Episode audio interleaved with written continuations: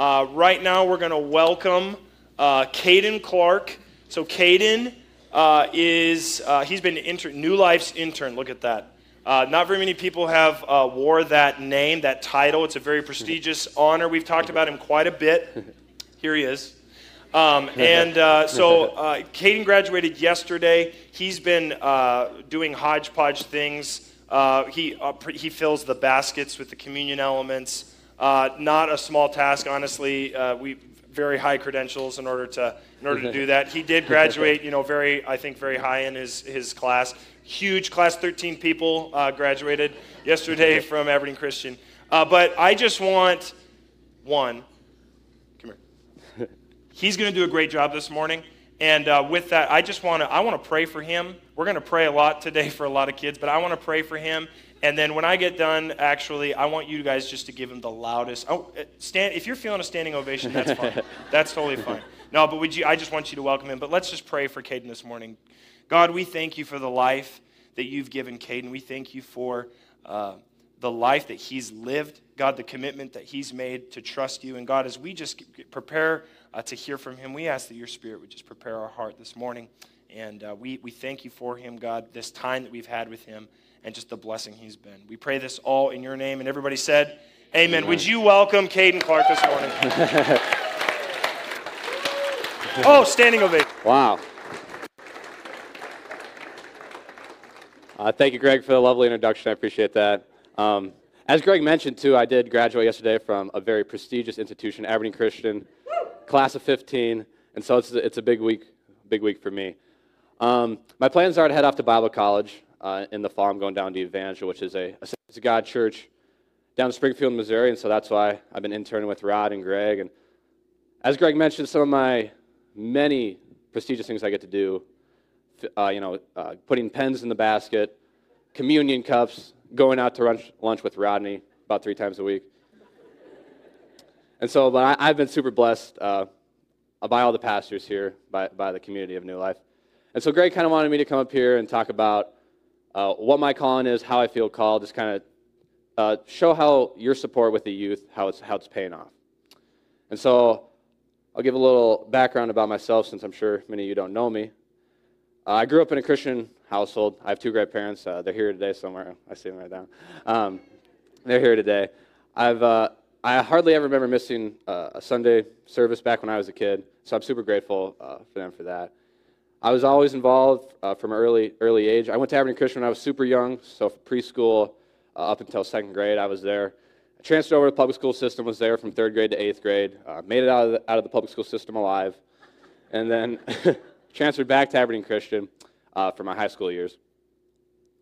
And I was when I was looking back and reflecting on um, why I transferred, uh, to be honest, it was mostly because of sports. I had a few buddies uh, at... Um, Holgate with me, and so they transferred over to Avenue Christian, and so I thought, you know what, I'll transfer with them. They're my friends, um, and you know, play some basketball, have some fun. God wasn't really the number one reason I went. It was just like, oh, cool, you know, kind of thing. And so the thing that led me to the ministry, bring out your tissues for this, very sad. My sophomore year of high school, me and this girl, we started dating. We dated for I don't even know, like let's say six months, and then she dumped me. Very sad, very sad. And so I had all this free time on my hands, and I was thinking, hmm, you know, there's only so many times you can watch The Notebook, eat a tub of ice cream, and cry. So I thought, well, we should probably make this a little more productive. And it was, it was from my roots, from my parents instilling me Christian values as a kid, that when I had this time of an identity crisis, a beginning of life identity crisis, that I started reading my Bible more. I started finding comfort in it. And I still didn't know what it meant at the time, and so this is like midway through my sophomore year. And then I started de- uh, wrestling with some of these questions about, um, you know, what is my purpose in life? How can I feel fulfilled? All these things that I wrestled with. I, I mean, I still wrestle with a little bit, but when I, especially when I was younger. And I realized that I was finding my identity in all the wrong things. I was finding my identity in this relationship, so when I did get dumped, I was a wreck. I was finding my identity in basketball. And so when I wasn't playing as well as I wanted to, I was a wreck. And I was finding my identity in all the wrong things and not in God. And that's what eventually led me to God.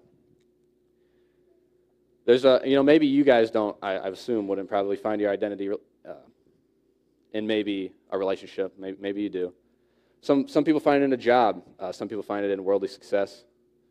But I want everyone to know that you can never reach more worldly success than I have. And you're thinking, hmm, you're eighteen years old, you're in high school, or I guess you just graduated, and your net worth is forty-seven dollars. How, how can, how have I reached worldly success? Well, I will tell you. My eighth grade year, my parents told me to get a job, to get some money. So I applied, again, for another prestigious job. I went to the Aberdeen Parks and Rec, filled in my resume, and got hired to t-ball coaching. And so in, within two years, I don't mean to brag, I even brought this if you don't believe me, I reached the highest success you could ever dream of in t-ball coaching. The twenty twenty-one Aberdeen Parks and Rec t-ball coach of the year, right here. It's right here. Thank you, thank you. And so I realized that I can't, I'm, I'm finding my identity in basketball, it's not working out. I'm finding my identity in relationship, and I'm single. And I'm finding my identity in t-ball, still not working. And so, like I, like I stated earlier, it was from my childhood, from my parents instilling me the Christian values that led me back to the Bible. And while I was still wrestling with these questions of how I can feel fulfilled, I remember flip, uh, flipping to Philippians four one night, and Paul answered the exact question I had. Very smart guy. Uh, I'm in chapter four, verse eleven. Paul says, I don't say this out of need, for I have learned to be content in whatever circumstance I find myself. I know how to make do with little, and I know how to make do with a lot. In all, in, in, sorry, in any and all circumstances, I have learned the secret of being content, whether well-fed or hungry, whether in abundance or in need. And I am able to do all things through Christ who strengthens me. And this is something that I found great comfort in. Philippians four thirteen is kind of that verse that people, you know, have on the bumper sticker that everyone knows. And Paul is in prison while he writes this letter, and that's one of the things that separates Philippians in my book. That's one of my favorite books because of how happy and content Paul is under these bad circumstances. When I was reading a commentary, kind of trying to sound a little smarter than I am, about uh, verse eleven, a guy named Charles Simeon, never heard of him until this, uh, a quote came to mind. He's an Anglican, he lived in the eighteen hundreds, so like I said, I've never heard of him until I read this quote, and I loved it, I thought I'd share it. Uh, while commenting on verse eleven, he said, the apostle had within himself that which was abundantly sufficient for him, even though he should be reduced to the utmost possible state of destitution so as far as related to the things of this life. He was possessed of all that man could desire. He had God as his Father, Christ as his Savior, the Holy Spirit as his Comforter, and heaven as his home. What could he want more? I, talk about a perspective. And I, I remember reading this and being taken back and be like, wow. And so for Paul, it came down to who he knew, not what he had. And Paul realized something that took me a long time to figure out, and I'm still figuring it out. Paul realized something, or he realized that real contentment is not a state of account, but a state of heart. And when I read verse thirteen, again, I'm able to do all things through Christ who strengthens me. It doesn't really mean that I can win the basketball game because Christ strengthens me.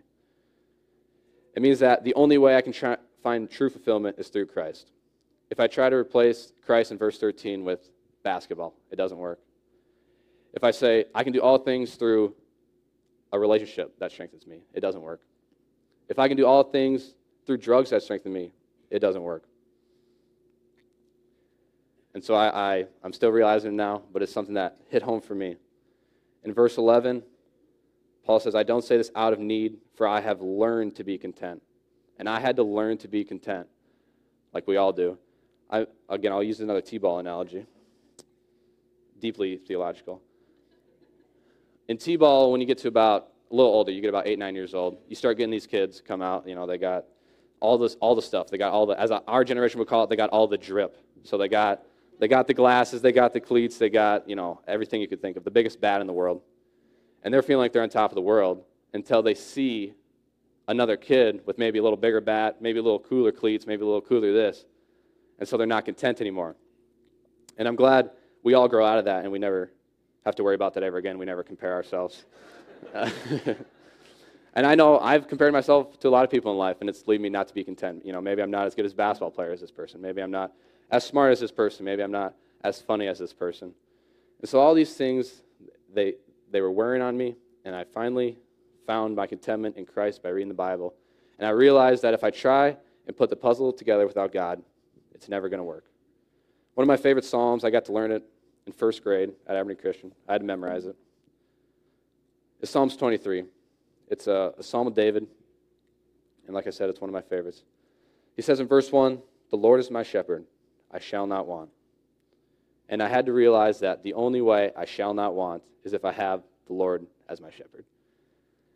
And so this is, this is kind of my burden for my generation and for everyone when I you know, go into ministry, is that I read statistics about Gen Z. Gen Z. We have a four percent biblical worldview. Depression rates are on the rise. Anxiety rates are on the rise. Suicide rates are on the rise. All these, all these things. And people are looking for contentment. And I have, well, I, I can point people to the message of, of Jesus for contentment. And that's, that's my burden for this generation. I know that's a, a, a, the burden of a lot of these people you'll see here in a minute, up here, because I see the world hurting, and I would hope to share the message of peace with them.